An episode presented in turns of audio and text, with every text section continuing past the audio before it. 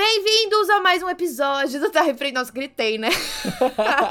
Acordaram eu aí? Um susto aqui, meu Deus. Eu Todo mundo acordou, todo mundo vivo. Todo mundo tá vivo, acordado pra nos ouvir, é isso aí. É isso, tem que acordar, é, é sobre. Hoje eu tenho um caso bem interessante.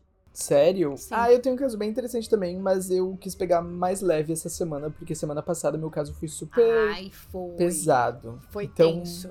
É, vamos dar uma respirada, eu acho. É, o meu, é- eu, ah, o meu é um pouco pesado, mas é, é curioso. Na verdade, esse caso eu, eu encontrei porque eu tava fuçando no meu YouTube e aí eu vi uma freira serial killer. Daí eu falei, o quê? freira? Como assim? Primeiro que já é difícil a gente achar mulheres serial killers, né? Sim. E ainda mais ser uma freira. Aí eu fiquei é interessada real? nessa história. É, lógico, né? Ah, Não eu inventei. Não, achei- é que eu achei que a história ia continuar. Tipo, ah, eu encontrei esse vídeo e Ah, aí. não. Entendeu? Não, é, é uma É freira isso. serial killer mesmo. Ai, que horror. É, na verdade, tipo, depois a gente pode conversar sobre isso dela ser serial killer ou não, porque eu não sei se é o termo exato, mas eu talvez Entendi. as pessoas usem a palavra pra ficar mais Então, impactante. Um, um clickbait, um clickbait. É, ali. pode ser, pode ser. Total, total. Eu vou falar sobre um caso. Talvez tu conheça, é um caso bem conhecido da Terry Joe. Fala mais, não pelo nome eu não sei se eu conheço. É uma menina que ficou perdida, né, no oceano com 11 anos de idade por 84 horas. Você viu o cara que ficou acabou de ser encontrado? Que tava no mar há dois meses só com o cachorro? Mentira, não. Ele foi encontrado, tipo, essa semana. Eu fiquei chocada com a história. Gente, não sabia. Tipo, ele chama Tim alguma coisa. Ele saiu do Novo México e aí ele foi de barco junto com a cachorrinha dele. E eles iam pra Polinésia Francesa, um negócio assim. E aí, tipo, poucas semanas depois que ele tinha saído, o barco foi pego numa tempestade gigante. E aí quebrou toda a parte elétrica, assim, tal, sabe? Tipo, tudo que fazia o barco funcionar. Então ele teve que Ah. ficar velejando. Velejando que fala? É, né? Uhum. Aí ele ficou cerca de dois meses perdido. Aí o barco que tava caçando atum encontrou eles e, tipo, o cara já tava com a barba gigante, assim, ele- e, tipo, tem a filmagem do momento que eles encontram os dois, e o cara tá, tipo, chocado, sabe? Dá pra ver que ele não acredita que ele finalmente ia ser resgatado. E aí a cachorrinha dele, mó fofinha, abanando o rabinho, assim, sabe? Ai, que. E aí ele falou que ele ficou esses dois meses bebendo água da chuva, comendo peixe cru e tendo que se esconder numa parte ali embaixo do barco pra se proteger do sol, né? Sim. E caraca, mas que sorte então. Bom, ele Muita tinha sorte. habilidades de sobrevivência, né? Porque Sim. conseguia pescar e tal, comendo peixe. É, imagina, no, no meio do Oceano Pacífico você ter que pegar peixe pra comer. E ele ainda Total. sobreviveu junto com a cachorrinha, né? Ai, fofos. dois. Aí, tipo, ele já voltou pra costa, já tá com cuidados médicos e tudo. E com certeza que vão fazer um filme sobre essa história. Cara, com certeza. Então, a minha história ela é similar, né? Ela não ficou perdida há tanto tempo, mas ela revela um crime. Hum. Uh. Eita! Oh, gerei uma curiosidade. Temos um plot twist, então. Um plot twist. Não é simplesmente tão simples assim. Interessante. é, você que começa hoje, né? Eu começo, mas antes eu queria só falar. ah, porque eu quero Hum. um pouco me exibir. então, Não, assim? tô- não, é- não é muito uma exibição, na verdade. Gente, eu tô indo todos os dias na academia, mas é por um motivo é, complicado. Por quê? Porque eu, porque eu tô tendo muita ansiedade. Ah. E eu não tive terapia essa semana. Hum, É, eu pulei a terapia essa semana, porque a minha terapeuta tá viajando. Gente, surtei tantas vezes. Tipo, e eu achei que, ai, tá, vai ser de boa ficar uma semana sem terapia. Só que Foi meu horrível. cérebro foi horrível. E aí teve um. Eu tô tendo que. Na, pra vocês terem noção, eu tô tendo que ir na academia duas vezes por dia. Eu Não vou de tarde. acredito! Aham. Eu, eu trabalho de manhã, aí eu gravo, gravo vídeo, Uhum. vou na academia, volto, edito, como. Ah, aí, tipo, posto o vídeo e tal. Quando eu vi, já, já é 7 horas da noite. Aí, 7 horas da noite é mu- muito lotado. Aí, o que, que eu faço? Eu fico. Ai, tá, hoje eu não vou na academia. Só que aí dá 8, 8 e pouca. Você meus- começa a ficar come- nervoso. eu comecei a ficar nervoso de ansiedade. Aí eu tenho que ir pra academia correr. Não acredito! Gente, não, assim, por um lado é bom, né? Por um lado é bom. Você tá se exercitando. E eu acho que exercício é a melhor terapia quando tá com ansiedade. Eu lembro que as épocas que eu mais fui na academia foi quando eu tava muito ansiosa. Mas, Exato. com esse frio ainda, que maluquice. É, aqui no Rio não tá tão frio assim, né? Não? Não, tá tipo uns 18 graus, vai. Ah, Não é tão frio, mas é friozinho pro Rio de Janeiro, é frio. é. Mas a academia é bem pertinho da minha casa, é tipo uma quadra, sabe? Uhum. Então, é, e, e eu sempre, tipo, eu, eu tive esse gatilho na segunda-feira, acho que foi, que eu- esse insight que eu pensei, cara, eu vou pra academia, ao invés de eu ficar aqui em casa sentado no sofá olhando TV né? sofrendo, eu vou fazer alguma coisa. E a academia tava aberta, então eu fui, corri, foi ótimo. Voltei pra casa exausto, Uhum. dormi tranquilamente. Só que agora Ah. todos os dias tá me dando isso. Ah, eu acho que vamos ver como uma coisa boa, né? Se tá te ajudando a, a liberar a ansiedade, é bom. Daí, val- daí vai. Daqui um mês eu tô. emagreci 20 quilos. Né? Imagina, não, tem que ganhar Eu massa, tem que comer. Começa a comer ovo e frango e brócolis. Como, como, comprei Todo batata dia. doce. Isso aí. Ai, credo. eu, eu juro que eu queria ter isso. Eu não tô conseguindo na academia. Eu, ah, eu co- coloco Eu metas pra isso, mim, não depressão. dá. Ah, Queria ter ansiedade. Brincadeira, eu já tenho. Já tenho, obrigada. Eu só não cuido muito.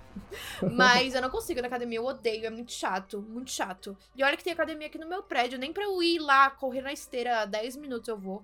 Não vou. Odeio. Ai, amiga, pois é. Mas é que a academia é um pouco de insistência, sabe? Uhum. E eu acho que tem que usar esses momentos de sofrimento pra. É, também acho. Eu preciso. Quando voltar a ficar calor, eu penso. lá, em, lá em setembro, né? Outubro. É. Bom, então tá, então eu vou falar do meu caso. Chega Então de fala. fofocar? Então tá bom. Vamos.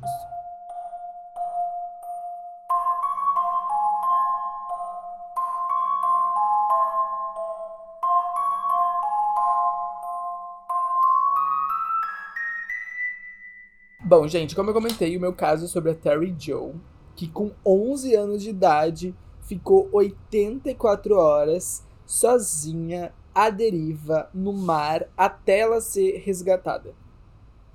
É, existe uma foto, né? na verdade isso tudo aconteceu em 1961, e existe uma foto do momento em que ela foi encontrada, porque as pessoas que estavam no barco que encontrou, que encontrou ela tiraram né, uma foto de cima, assim, e ela tá olhando pra cima, é uma foto que, tipo, correu o mundo, assim, é uma foto Uhum. muito famosa.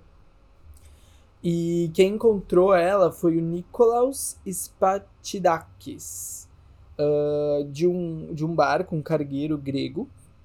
E quando ele viu, tipo, foi meio que absurdo, assim, porque ele jamais esperava no meio do mar encontrar uma, Uma criança aham. sozinha. O que, que aconteceu? É, ele tava olhando, né, examinando ali o mar ah, por onde eles estavam navegando, que é um estreito, né, um canal que divide duas ilhas, da, as principais ilhas da de Bahamas.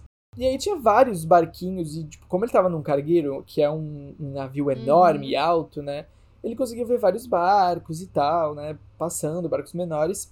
E aí um desses pontinhos brancos chamou a atenção dele. Né? Tinham vários outros barcos em volta, mas esse esse pontinho, é, ele viu que era muito grande para ser simplesmente um entulho, né? um negócio boiando, mas também era muito pequeno para ser um barco que estaria ali no meio do oceano, né? Uhum. que conseguiria chegar naquele, naquele local. Aí ele alertou o capitão né, do cargueiro que colocou o barco deles em rota ah, de colisão até esse, esse local, esse negócio. Aí quando eles pararam do lado, ah, eles ficaram chocados porque eles viram uma criança de 11 anos flutuando sozinha no meio de um barco, um bote, né, inflável salva-vidas. Gente, que choque. Imagina que medo. Total. E aí, né, foi nesse momento que eles tiraram a foto dela. Essa foto foi a primeira página da revista Life, que, enfim, correu o mundo e tal na época. Ficou muito famoso. E aí, eles começaram a se perguntar como que essa criança chegou ali. Uhum. Bom, tudo começou quando o pai dela, o Dr. Arthur Durpalt, que era optometrista, né, tipo oftalmologista, Optometrista? é, Eu nunca ouvi essa palavra na minha vida. é tipo oftalmologista, né? Sério? É. Olha. Interessante. Eu não sabia, eu pesquisei. Ah, porque eu tá. sabia que tu ia perguntar. Nossa, que culto! e você Não, falou mó eu- debochado, né? Tipo, Ah. é a mesma coisa que Não, oftalmologista. optometrista, nunca foi optometrista. Ai, meu Deus. porque eu, eu pesquisei, porque eu pensei, eu não sei o que, que é isso, e a Ju também não vai saber, ela vai perguntar, e eu não sei.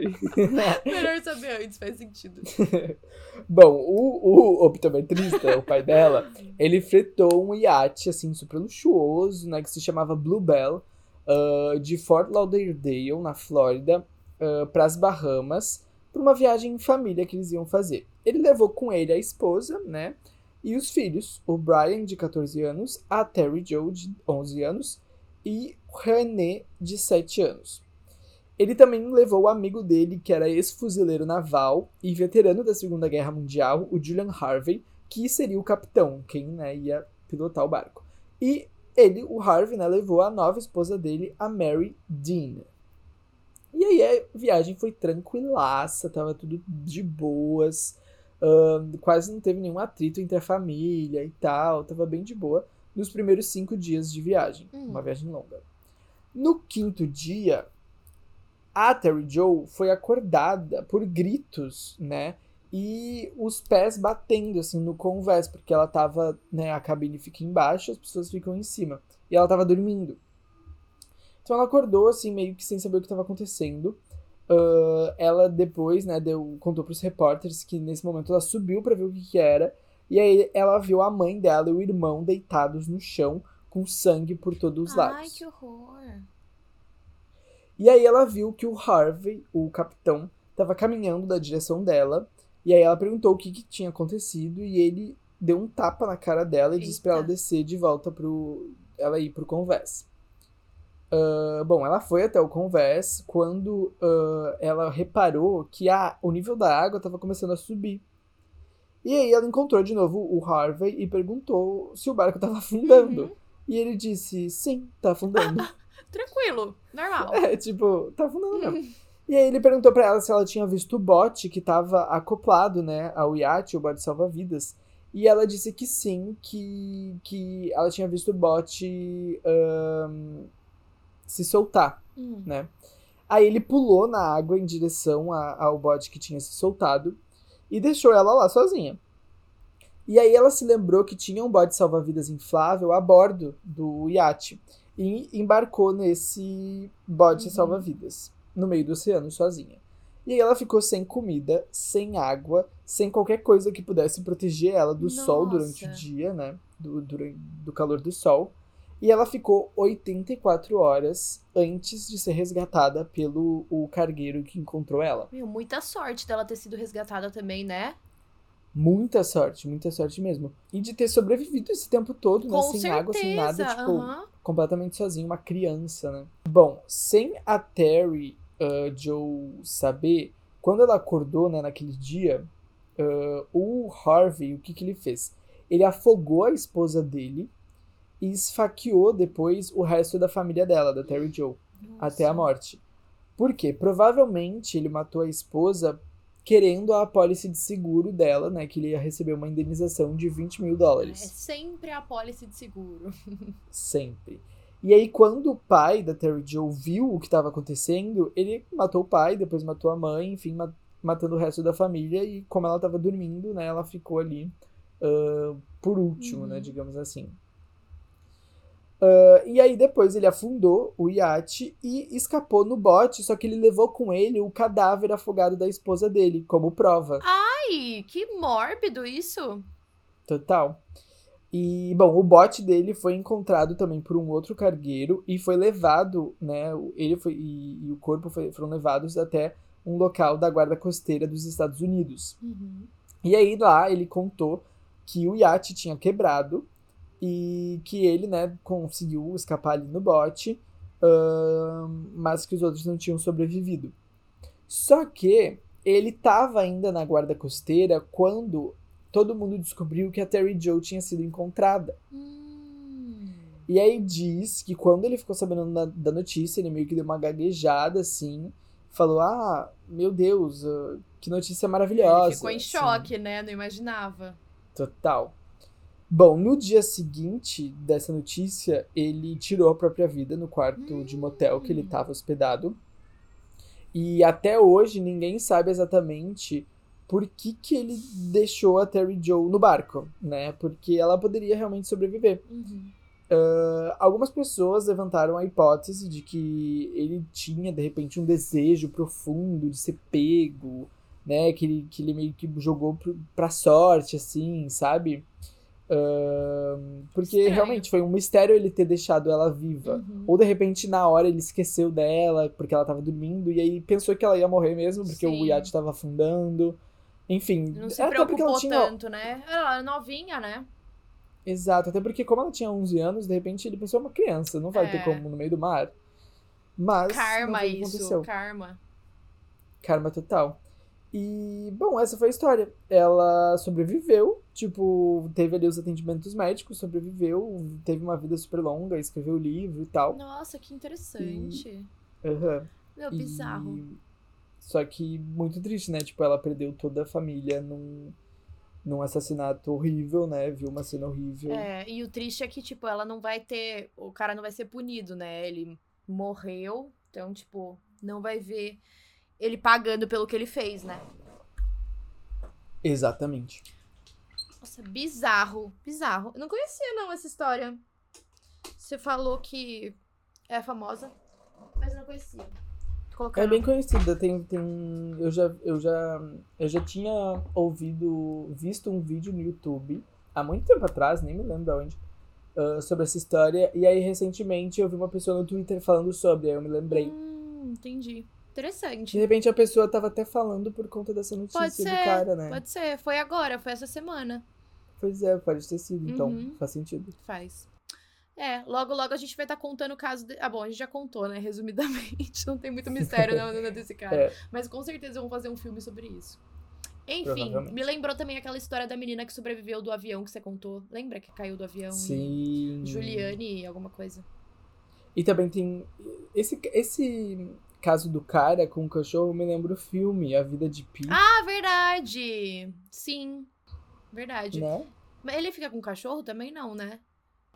Ah, mas tem um tigre, É um sei lá. tigre, é verdade. Eu tava pensando que era um tigre, mas eu fiquei com medo de falar e tá muito errado. Bom, eu vou falar então da- de uma freira. O nome dela é Marian Soulakiotis. É, é difícil falar o nome dela.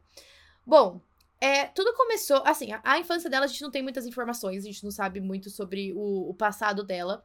Mas a gente começa a saber mais da história quando ela tinha 23 anos e ela conheceu um monge chamado Padre Matthew Karpatakis. Até então ela trabalhava em fazendas, fábricas e tal. Ahn, e aí eles se conheceram em uma, um momento muito crucial da vida desse monge, porque ele estava com algumas dúvidas sobre as doutrinas e princípios da igreja grega do antigo calendário, que era a Uhum. denominação ortodoxa que- ele pertencia. E aí, tipo, ele não tava gostando muito, é, ele decidiu fazer uma nova vertente da, da igreja chamado Novos Calendários. E aí ele rompeu com aquela coisa que ele não, não concordava, né? E começou a construção de um convento e um mosteiro para ter um local de culto para os seguidores dele. Uhum. A Marian, ela ficou apaixonada por essa ideologia alternativa e aí ela deixou a família dela e o emprego para ajudar nesse convento. E aí, esse padre, ele começou a ter alguns problemas de, de saúde. E ao mesmo tempo em que ele estava ficando mais debilitado, a Marian foi ganhando mais responsabilidades. Aí ela foi colocada no cargo de abadesa da nova igreja. E aí ela estava encarregada da administração diária e do recrutamento de novos membros pro, funde, pro, pro fundento. Eu fui, eu fui ler fundador e convento e falei fundento. pro convento. Ah, nessa época, ela ganhou a reputação de ser rigorosa e implacável. E aí, segundo relatos de alguns seguidores dessa seita, é, o padre estava construindo o convento com dois propósitos. O primeiro foi de louvar a Virgem Maria e a, segundo pra, e a segunda para garantir ajuda financeira para o movimento dele, né? Uhum. E aí, agora a gente tinha a Madre Superiora, Mariam, e eles concentraram as energias do convento na aquisição de investimentos financeiros. Os novos membros eram obrigados a abrir mão de qualquer dinheiro ou propriedade que eles possuíssem para aderir ao voto de pobreza da igreja. Isso acontece hum. muito, né? Acontece muito. Uh, junto com isso, eles tinham um voto para se livrar do mal e mostrar mais compromisso com essa crença. Era obrigatório que eles confessassem todos os pecados e fizessem jejuns, além de períodos de silêncio, que também é comum, né? Uhum. Uh, só que o modus operandi da Marian que tornou ela essa figura lembrada na história. Ela era muito estrita, ela usava métodos horríveis para extorquir os bens financeiros dos membros, como, por exemplo, privação de sono e de comida. Ela também praticava vários castigos corporais. É, novas pessoas que entravam no culto eram obrigados a orar por horas e submetidos a chantagens, espancamentos e até mesmo tortura. Meu Deus. Ela avisava muito famílias ricas, porque aí elas iam ter propriedades que poderiam garantir o, financeiramente o convento. E aí Sim. o esquema dela era bem simples. Assim que eles entravam na igreja, é, eles estariam também entrando conscientemente em uma vida isolada, só de devoção, com pouco ou nenhum contato com as famílias ou amigos da vida pecadora deles. Então você tinha que se isolar quando você entrava e dar todos os seus bens para a igreja. E também, ao mesmo tempo, isso isolava as pessoas de poderem falar com qualquer pessoa sobre os crimes horríveis que estavam sendo cometidos contra eles, né? Uhum. Uh, muitas pessoas que ingressaram no convento não fizeram como devotas religiosas, mas porque elas estavam procurando atendimento médico. Isso porque a Marian começou a oferecer tratamento gratuito para tuberculose para todo mundo. É, o convento ficava em um local bem alto e ela falava que era um local muito ideal para recuperação, porque na época eles achavam que você tá no ar fresco curava tuberculose, né? Que loucura, né? Pois é. E também tinham médicos no local para verificar os pacientes, mas afirmavam que os únicos médicos permitidos no local estavam lá, lá só para assinar atestados de óbito. Nossa. Então, assim, bizarro, né? Pesadíssimo. Foi em 1949 que os rumores sobre o que estava acontecendo dentro do, dessas paredes sagradas começaram a se espalhar. Uh, os moradores da região afirmavam ouvir gritos de lá. E em 1950, é, tinha uma nova madre é, no, no cargo. E as autoridades foram informadas de possíveis irregularidades. No dia 4 de dezembro de 1950, a polícia prendeu a Mariam é, durante uma batida que eles fizeram na igreja para ver o que estava rolando. Uh, a filha de um recém-convertido relatou que as escrituras das terras da mãe dela tinham sido assinadas pela Madre Mariam. E aí a filha achou aquilo muito estranho. Ela falou que parecia muito incomum para a mãe dela, a menos que ela tivesse sob algum tipo de coação. E era aquele esquema, né? Ela tava pegando as propriedades das pessoas que estavam entrando para a igreja. Uhum. E aí, 85 policiais passaram dois dias vasculhando o local. Eles resgataram 46 crianças, junto com várias mulheres idosas que estavam nuas e desnutridas e que tinham sido detidas no porão. Nossa. É, junto com os seguidores vivos encontrados, também foram encontrados os restos de mais de 170 corpos. O julgamento dela começou no dia 4 de setembro de 1951. Ela não enfrentou nenhuma acusação relacionada ao abuso ou morte dos seguidores. Ela também estava na posse de 750 mil dólares em dinheiro e possuía as escrituras de mais de 300 fazendas e casas, mas também não foi processada por isso. É, os promotores acreditavam que eles não conseguiriam garantir uma condenação relacionada a esses crimes. A única convicção segura que eles conseguiam foi nas duas acusações de atividades comerciais ilegais que ela tinha realizado. E aí, por conta disso, ela recebeu 26 meses de prisão só, porque ela tinha importado pneus ilegalmente e exportou azeite pro Chipre. Tipo, nada a ver com o que ela realmente fez, Oi? sabe? Tipo, falando assim, ah, dá uma multa aí por qualquer coisa que ela Do tenha nada. feito. É. Uh, o tribunal não considerou ela culpada de nenhum crime hediondo, mas o público e a mídia a condenaram até hoje. Uh, e aí, depois, com a atenção da mídia, mais pessoas apresentaram evidências contra ela. É, os promotores, junto com esses novos testemunhos, acusaram ela de vários outros crimes, como o assassinato de um monge e três freiras, bem como peculato, falsificação de testamento, extorsão, abuso, tortura e homicídio.